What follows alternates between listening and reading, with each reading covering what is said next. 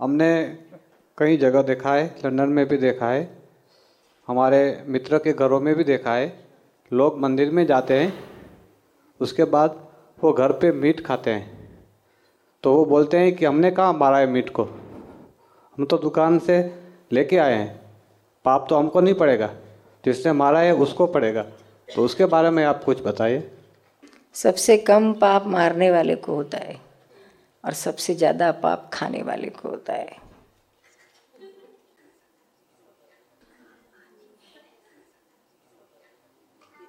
और बाकी के दुकान वाले को, बेचने वाले को, ट्रांसपोर्ट वाले को, सब में सब में पाप डिवाइड होते जाता है।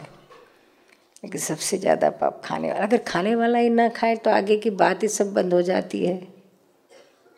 ऑटोमेटिक एक चिकन खाया तो एक खाने वाले ने नहीं खाया तो एक चिकन की जान बच जाती है। परसों बहन कह रो रो रही थी ना कि मेरा बेटा छल गया, मेरे से बिछड़ गया। कह के रो रही थी ना। तो आपने कभी सोचा है कि आपने जितनी चिकन खाए तो वो भी अपनी मुर्गी से बिछड़ गई?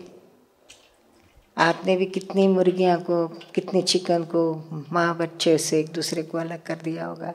कितने अंडे खा के बच्चे आपने माँ से बिछड़वा दिया।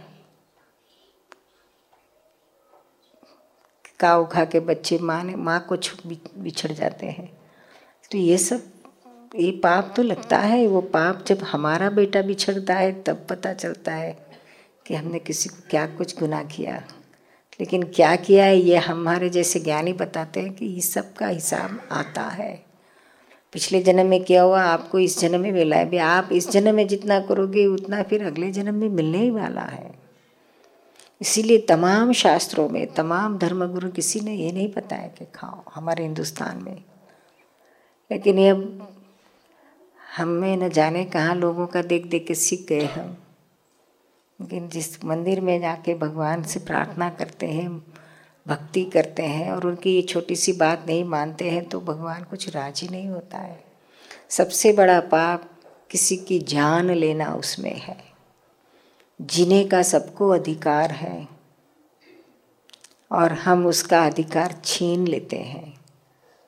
आप कहते हैं, हम नहीं मारते हैं, लेकिन आपके लिए वो मारा जा रहा है। तो जितना आप लोगे, उतना आपको उसका कर्म लगेगा ही। आप छूट जाओगे कि नहीं नहीं, मैं नहीं मारा। लेकिन आपके लिए मारा जा रहा है। तो आप थोड़ी छूटोगे। आप ना खाओ तो आप निकल जाते हो इस इस चक्कर में से। ऐसा सिद्धांत है कर्म का। इसमें से कोई नहीं छूट सकता है। कर्म कर्म पूरा करना ही पड़ता है। तो जाके भगवान से माफ़ी मांगो कि हम सबने गलती की, आज तक ये सब खाया पिया। माफ़ करो, वरना भी हम दोबारा नहीं करेंगे। तो आप बहुत हल्के हो जाओगे। कितना सारा अपना वेजिटेरियन खाना है। खाओ।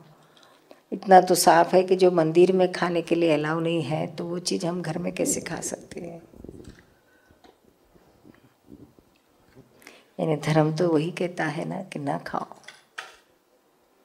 एक और उनको हमारा भगवान भगवान का जो बताया हुआ बताई हुई आज्ञा हम नहीं फॉलो करते।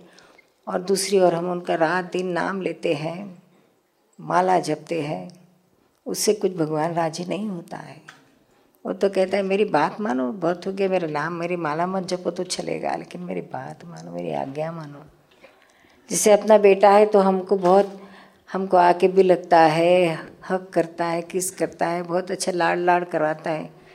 लेकिन आप कह आप जो कहते हैं उसे उल्टा ही करता है आपका बेटा तो क्या आपको आपको उस पर प्यार आएगा? वो कहेगा तो मुझे ये मत मुझे नहीं चाहिए तो हक बक कर। सिर्फ़ मैं कहती हूँ ऐसा करो। तो हम राज़ी हैं आप पर। ऐसा ही है भगवान का।